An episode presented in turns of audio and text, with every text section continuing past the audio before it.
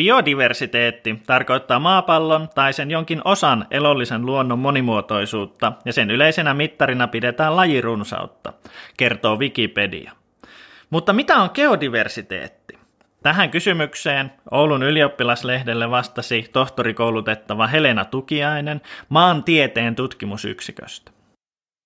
Hei, olen Tukiaisen Helena täältä maantieteen tutkimusyksiköstä.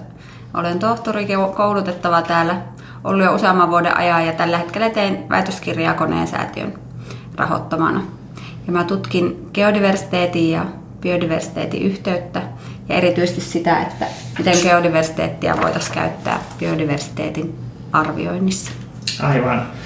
Tuota, biodiversiteetti alkaa olla semmoinen termi, että se kuuluu jo yleissivistykseen tietää, että mistä moinen, mitä moinen tarkoittaa. Mutta geodiversiteetti on hiukan oudompi termi, niin voitko hiukan avata, että mitä on geodiversiteetti ja miksi sitä tutkitaan juuri nyt, miksi se on mielenkiintoista? Geodiversiteetti on tämmöinen elottoman luonnon vastine biodiversiteetille, eli sillä tarkoitetaan elottoman luonnon monimuotoisuutta. Ja sitä on määritelty tosi monilla eri tavoilla, että se ei ole vakiintunut sillä tavalla kuin ehkä biodiversiteetin määritelmä on. Mutta se voidaan kuvata esimerkiksi maanpinnan materiaalien muotojen ja fysikaalisten prosessien vaihteluna. Tai sitten, jos halutaan tarkentaa, niin se voidaan kuvata siten, että millä sitä mitataan. Ja esimerkiksi meidän tutkimuksissa me ollaan sisällytetty geodiversiteettiin geologia, sitten eli kallioperän vaihtelu, sitten maaperän vaihtelu, hydrologinen vaihtelu, eli niin kuin vesistökohteiden vaihtelu ja diversiteetti, ja sitten geomorfologian vaihtelu, eli maanpinnan muotojen. Eli kyseessä on aika niin kuin isosta ilmiöstä. Kyllä. Ja se, että miksi sitä sitten tutkitaan ja miksi se on tärkeää, niin no siihen on monta syytä, mutta jos mietitään tätä meidän tutkimusaihetta, niin voisin maalata teidän mieliin semmoisen mielikuvan näyttämöstä. Jos ajatellaan, että istut teatterissa ja katsot sen näyttämölle, niin siinä on se näyttämö, eli se lava, ja sitten siinä on ne näyttelijät. Ja tämmöiseen asetelmaan perustuu sen niminen ää, idea kuin Conserving Nature State, Eli ajatellaan, että tämä geodiversiteetti, eli tämä fysikaalinen ympäristö on se lava, kun taas sitten ne näyttelijät on niin biologisia tekijöitä, eli vaikka kasveja tai eläimiä. Ja nyt kun ajatellaan, että meidän ympäristö on aikamoisen muutoksen kourissa, vaikkapa ilmasto muuttuu ja maankäyttö muuttuu, niin nämä näyttelijät on paljon haavoittuvaisempia sille muutokselle kuin se itse lava siellä alla. Ja tämmöiseen tematiikkaan pohjautuu sitten idea siitä, että miksi ei suojeltaisi alueita, jotka on geodiversiteetiltä rikkaita, kun nykyään keskitytään paljon suojelemaan niitä alueita, jolla on niin joku tietty kasvilajiyhteisö tai tietty laji elää. Ja tämmöinen teoreettinen kytkös geo- ja biodiversiteetin yhteydestä on vahva, mutta sitä ei tutkittu hirveästi. Aivan. Eli onko käytännössä ne alueet, jotka on rikkaita geodiversiteetiltä, niin rikkaita myös biodiversiteetiltä. Vaikka niin kuin järki sanoisi, että se on niin, Aivan. Mm, jos on vaihteleva maasto ja muuta, että siellä on sitten erilaista elämääkin, mutta t- tätä me tutkitaan. Aivan, aivan. Ja osallistuit tällaiseen, muistanko, että joulukuussa ulos tulleeseen tutkimukseen jonka otsikko meni suurin piirtein tällä, pyydän anteeksi englannin lausuntaani. Spatial relationship between biodiversity and geodiversity across a gradient of land use intensity in high latitude landscapes. Pitääkö paikkansa? Kyllä, ja hienosti lausuttu. Hyvä. Tuota, voitko hiukan kertoa, että mitä tutkittiin ja minkälaisia tuloksia saatiin aikaiseksi? Eli tuota, mikä, minkälainen tutkimus oli kyseessä? Mm, meitä oli siinä useampi tutkija mukana. Minun lisäkseni oli täältä Oulun, Oulusta niin, äh, Alahuhdan Janne, Alahulkon Terhi ja Jan Hjurt mukana ja sitten oli Richard Field Nottinghamista ja Lampisen Rainosta tuolta Helsingin kasvimuseolta mukana. Eli tällä porukalla tutkittiin ja me tutkittiin sitten sitä, että äh, miten geodiversiteetin ja biodiversiteetin yhteys, tai minkälainen se on putkilokasvi, niin kuin minkälainen yhteys geodiversiteetillä ja biodiversiteetillä on putkilokasvien lajirunsauteen ihmisvaikutukselta erilaisissa ympäristöissä. Tämmöinen sanahirviö. Mutta jos nyt avaan sitä vähän sen tarkemmin. Joo, avaa ihmeessä. Joo. Minä ei ehkä ihan, ei ihan varmaan. kerro, ainakaan minulle, että mistä tässä oikeasti oli kyseessä. Ei varmasti. Ko- katsotaan, onnistunko pukemaan sen yksinkertaisemmin sanoiksi. Eli jos ajatellaan, että miksi tutkimme. Maankäyttö muuttuu globaalisti todella paljon koko ajan, eli nimenomaan niin päin, että luonnontilaisia alueita valistetaan jollain tavalla ihmiskäyttöön. Ja äm, geodiversiteetin ja biodiversiteetin yhteyttä on jonkun verran tutkittu nimenomaan luonnontilaisilla alueilla. Niin kuin vaikka me ollaan tehty tutkimusta kansallispuistoissa ja sitten on tutkittu pohjoisia alueita, mitkä on aika luonnontilaisia. Mutta sitä ei oikeastaan tiedetty aikaisemmin ollenkaan, että miten, minkälainen se yhteys on niinku sellaisilla alueilla, joilla on enemmän ihmisvaikutusta, vaikka maatalousvaltaisilla alueilla tai kaupu, kaupunkialueilla tai sellaisilla. Joten me sitten lähdettiin tutkimaan kahta eri tutkimuskysymystä, joista ensimmäinen oli, että minkälainen on maankäytön intensiteetin, eli sen, että kuinka suuri ihmisvaikutus tietyllä alueella on, ja sitten maisematasolla mitattujen geo- ja biodiversiteetin yhteys. Ja toisena tutkimuskysymyksenä me arvioitiin, että mikä on geodiversiteetin, ilmaston ja sitten tämmöisten spatiaalisten muuttujien, eli semmoista niin kuin, ä, aineiston tilallisia tai spatiaalisia rakenteita kuvaavien Joo. muuttujien selitysosuus sitten putkilokasvien lajirunsaudelle matalan, keskitason ja voimakkaan ihmisvaikutuksen alueella. Eli sitten että vaikka, että selittääkö geodiversiteetti sitä lajien vaihtelua enemmän luonnontilaisilla alueilla kuin voimakkaan ihmisvaikutuksen alueella, mikä voisi olla loogista, että se menisi niin. Joo. Ja äm, sen verran tuosta meidän tutkimusaineistosta, eli tämä oli aika iso tutkimus. Meillä oli koko Suomi tutkimusalueena. Meillä oli yhteensä 6191 neliökilometrin ruutua ympäri Suomen. Ää, Ja luonnontieteelliseltä keskusmuseolta saatiin tämmöinen biodiversiteettidata, jossa oli putkilokasvien lajirunsaus-tiedot sitten noilta ruuduilta ja arviointiin sitä maankäytön ihmisvaikutusta semmoisella hemeropia-indeksillä. Se tehtiin itse ja sitten tota, koostettiin lisäksi ne geodiversiteettimuuttujat ja sitten ilmastomuuttujat ja ne spatiaaliset muuttujat. Eli tämmöinen pohjatyö tehtiin sitten, Joo. kun lähdettiin selvittämään noita kysymyksiä. Ja sitten tota, jos joku on kiinnostunut menetelmistä, millä se tehtiin, niin käytettiin tota yleistettyjä additiivisia malleja ja sitten noita hajonnaosoitusmenetelmää Aivan. sit siinä analyysissä. Ja mitä me saatiin selville, mikä on ehkä se Tämähän se kaikista kiinnostavin juttu tietysti niin, on. pitkän pohjustuksen jälkeen. Kyllä. Tota, biodiversiteetti, eli se putkilokasvien lajirunsaus. Ja putkilokasvit on näitä, mitä me yleisesti mietitään, että mitkä on kasveja, puolukka, mustikka, horsma, siis tämmöisiä kasveja, niin e- esimerkiksi säkäilet ja sammalet ei ole Joo. kuulu tähän ryhmään, niin mm, niiden lajimäärä kasvaa, kun alueen ihmisvaikutus kasvaa. Öö, mikä voi johtua esimerkiksi siitä, että vieraslajien määrä kasvaa siirryttäessä sitten niin kuin sinne ihmisvaikutukseltaan voimakkaihin Kyllä. ympäristöihin. Eli ihmisen vaikutus itse asiassa lisää biodiversiteettiä näissä tapauksissa. Tässä tutkimuksessa, mikä me tehtiin, niin asia oli Kyllä. näin. Aivan. Kun taas sitten ää, geodiversiteetti pieneni, kun siirryttiin luonnontilaisilta alueilta ihmisvaikutukselta voimakkaille alueille. Eli se käyttäytyi hyvin eri tavalla sitten taas. Ja täs, se taas todistaa muun muassa sitä, että niin kuin ihmisrakennelmat esimerkiksi niin ne rajaa sitten muodostumien määrää, eli vaikka hydrologiset muodostumat tai geomorfologinen muodostuva rinneprosessit tai mikä tahansa, niin ne tavallaan väistyy sitten monesti sen ihmisvaikutuksen tieltä Aivan. pois.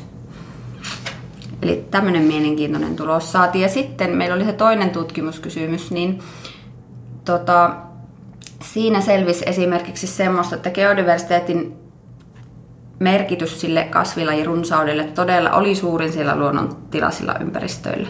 Eli niiden yhteys oli luonnontilaisissa ympäristöissä vahvin, kun taas sitten se pieneni mentäessä kohti niin kuin voimakkaampaa Aivan. ihmisvaikutusta, kuten Aivan. vaikka kaupunkeja tai tehokasta maataloutta tai Aivan. Sen tyyppistä. Ja sitten toisaalta mm, siinä analyysimenetelmässä, mitä käytettiin, niin siinä nähdään myös näiden muuttujaryhmien yhteysva- yhteisvaikutus, joka sitten esimerkiksi oli sillä tavalla nähtävissä, että nämä geodiversiteettimuuttujat ja ilmastomuuttujat, kuten vaikka tehoisen lämpötilasumma, mikä kertoo niin kuin vaikka saatavilla olevasta energian määrästä, mikä on tosi voimakkaasti vaikuttava tekijä täällä pohjoisessa ympäristössä niin kuin kasvien elämälle, niin, niin niillä oli tosi iso yhteisvaikutus, eli ne pelaa tietyllä tavalla yhdessä sitten. Aivan, aivan. Täällä päin. Okei. Okay. Eli tästä voi lienee, voi ikään kuin turvallisesti sanoa, että ihmisellä on se yhteys sekä bio- että geodiversiteettiin ja hyvinkin voimakkaasti. Kyllä, Mutta, sitä, kyllä sitä voisi. Joo, kyllä. Näin on. Tuota, nyt on viime päivinä tai viime viikkoina ö, ollut paljon uutisissa erilaisia juttuja ö, turismin vaikutuksesta. Mm. Vaikkapa oli vasta juttu Islannista, missä tuota, turismi alkaa vaikuttamaan jo ihan siihen geodiversiteettiin. Mm. Niin jäätiköiden sulaessa ja niin edespäin. Niin, niin, minkälaisia ikään kuin uhkakuvia meillä on tässä geodiversiteetin suhteen ihmisen toiminnan myötä, esimerkiksi täällä hiukan pohjoisemmassa Suomessa? Mm, mulla ei ole tähän antaa mitään tutkimustietoa, vaan pelkästään oma mielipide. Joo. Ja pohjautuen tähän teoriaan, tähän näyttämö, näyttelijäteoriaan, niin ää, mä sanoisin, että se fysikaalinen ympäristö ei ole niin suuressa uhassa kuin se elollinen ympäristö, mutta totta kai suuri ihmispaine niin vaikuttaa myös siihen. Että esimerkiksi jos jollakin matkailualueella on tosi kova kävijäpaine, niin kyllähän se niin kuin vaikuttaa myös siihen kallioperään ja maaperään. Ja vaikkapa sitten voi saastuttaa vesistöjä ja niin edelleen. Eli kyllä siitä niin kuin voi ja tulee olla tietyllä tavalla huolissaan. Ja siis jos mietitään niin kuin globaaleja uhkia, kuin vaikka ilmastonmuutos ja just maankäytön muutos, niin kyllähän nekin vaikuttaa. Että luonto on sellainen kokonaisuus, joka jollakin tavalla on uhattuna ihmistoimien aikaa saamana tällä hetkellä. Aivan, aivan. Mm. Tuota, monesti on, tai olen kuullut tämmöisen argumentin muun muassa tuota, Timo Airaksinen, filosofian professori tuolta Helsingin yliopistosta, joka on tunnettu kärkkäistä mielipiteistään, niin hän on joskus sanonut tällaisen, että esimerkiksi luontoa suojellaan parhaiten sillä tavalla, että ihminen menee sieltä pois. Ja tuota, mm. äh, haluaisin ikään kuin tästä johdatella sitten tämmöisen kysymyksen sinulle, että onko tämmöinen luonnon kautta geodiversiteetin koskemattomuuden mm. ideaali, mm. niin löytyykö tämmöistä, puhutaanko tästä vielä ja onko se edes semmoinen, mikä pystyttäisiin tuota, järkevästi saavuttamaan, mitkä on sinun tuota, ajatuksesi tämmöisestä, tämmöisestä ajatuksesta? Minusta tuo on ihan mielenkiintoinen näkökulma ja lähtisin miettimään tuota sitä semmoisen esimerkin kautta, että jos miettii tuota tutkimusta, mistä äsken kerroin, niin me tosiaan tehtiin koko Suomen laajuinen semmoinen hemerobialuokitus, missä näkyy, että mitkä alueet on niin vähiten ihmisvaikutuksen alla ja mitkä alueet eniten. Ja tässä Suomessa suurin osa pinta-alasta on vielä suht luonnontilasta.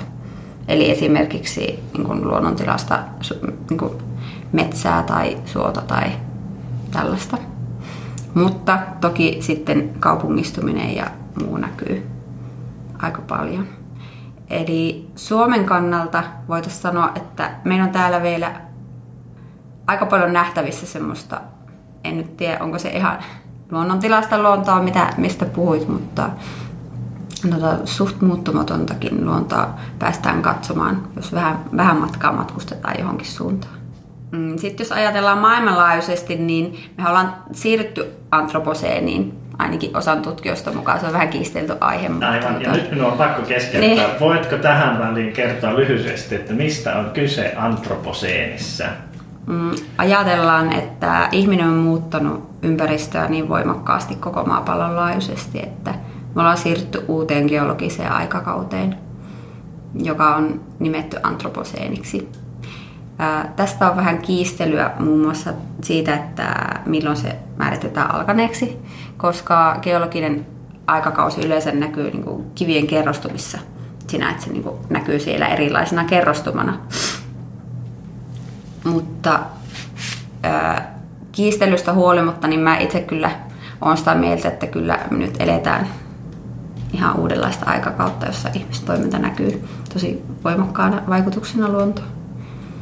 Eli voisiko tämän antroposeeni-ajatuksen kautta ajatella, että tämmöinen koskemattomuuden ideaali, niin se ei ole enää semmoinen tuota, ikään kuin edes mihin voitaisiin päästä. Mm. Eli ihmisen vaikutus on jo niin suuri siihen tuota, ympäristöön, mitä meillä on.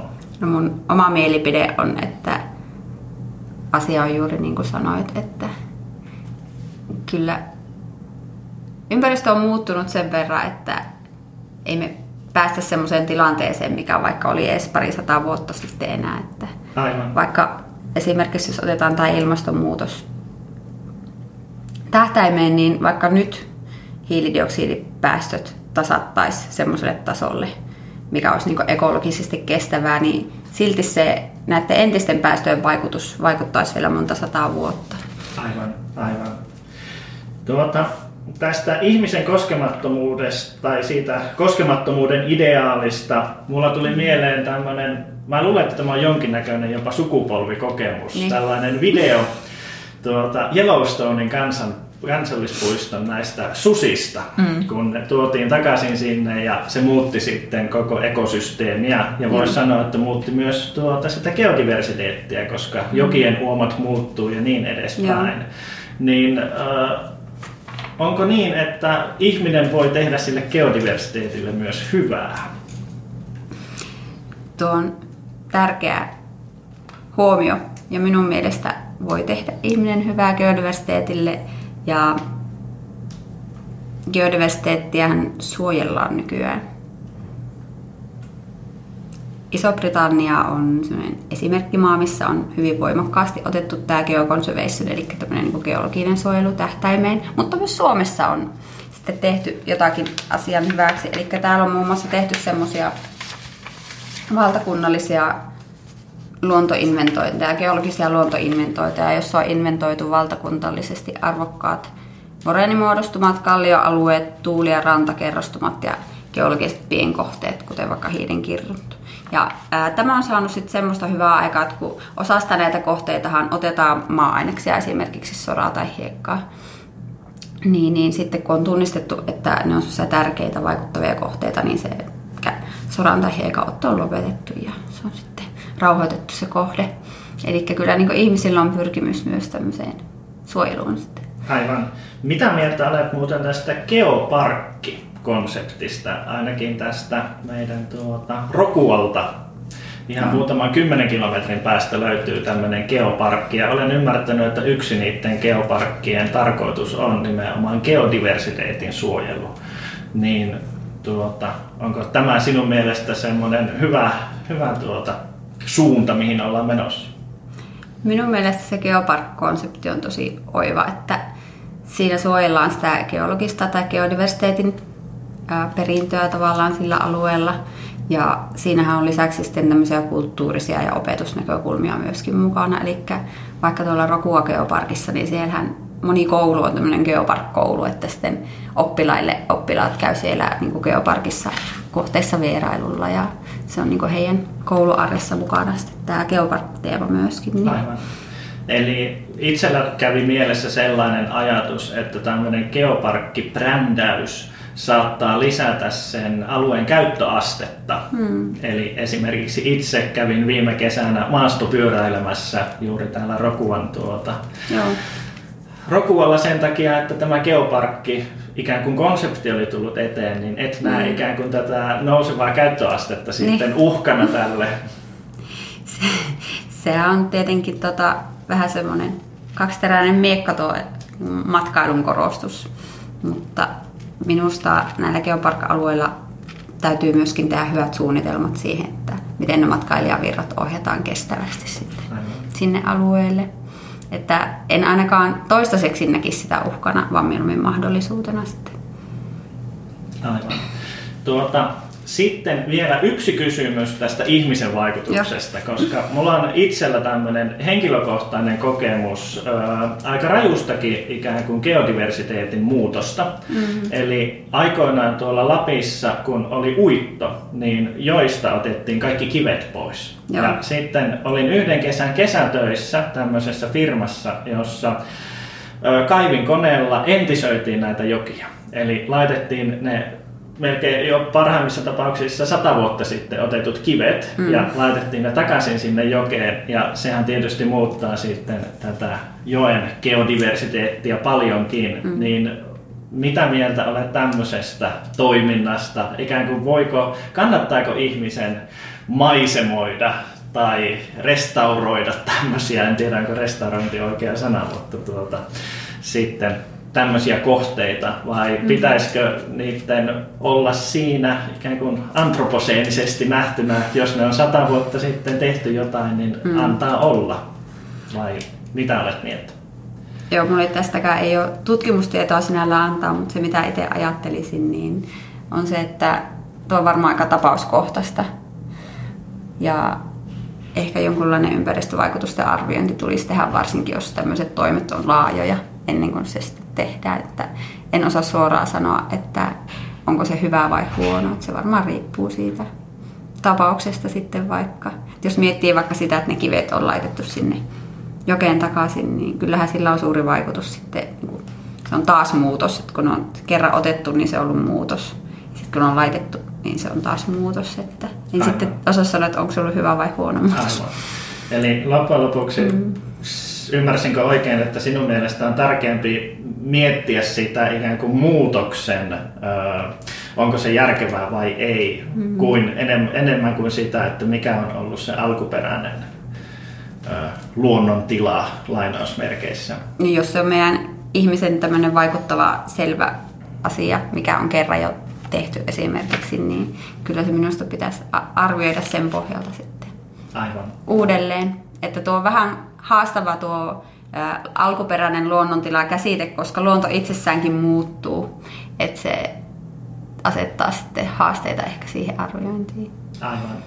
Eli pitäisi päästä ehkä irti tämmöisestä tuota, alkuperäinen luonnontila konseptista. Niin, no en tiedä päästä irti, mutta tuota, ehkä jollakin tavalla suhteuttaa se siihen, että ihminen on saanut jo aika paljon muutosta nyt aikaan. Ja enemmän ehkä keskittyä siihen, että mitä me voitaisiin tehdä, että se ei jatkuisi niin voimakkaana. Niin kuin monissa vaikka ilmastosopimukset ja biodiversiteettisopimukset ja muut siihen tähtääkin, että päästöt vähenisivät ja biodiversiteetin häviäminen saataisiin pysäytettyä. Aivan. Tuota, tämä biodiversiteetin ja geodiversiteetin yhteys tuntuu hyvin mielenkiintoiselta ja tuota, hedelmälliseltä tutkimusalalta. Mitä sinä kautta Oulun yliopisto mm. aiotte tutkia tästä asiasta seuraavaksi? Mitkälaisia tulevaisuuden suunnitelmia sinulla tämän aiheen tiimoilta on?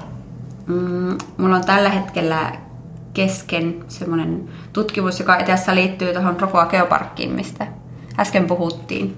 Me ollaan kerätty sieltä kasvilajiaineistoa ja tutkitaan sen avulla, että miten eri geokohteiden biodiversiteetti vaihtelee. Geokohteilla tarkoitan esimerkiksi dyynejä ja suppakuoppia ja soita ja järven ja joerantoja ja tämmöisiä kohteita. Et se on semmoinen tutkimus, mitä tällä hetkellä tehdään, mistä ei ole vielä julkaistu tuloksia. Aivan. Yes, kiitoksia Helena Tukiainen ja onnea tulevaisuuden tutkimuksiin. Kiitos.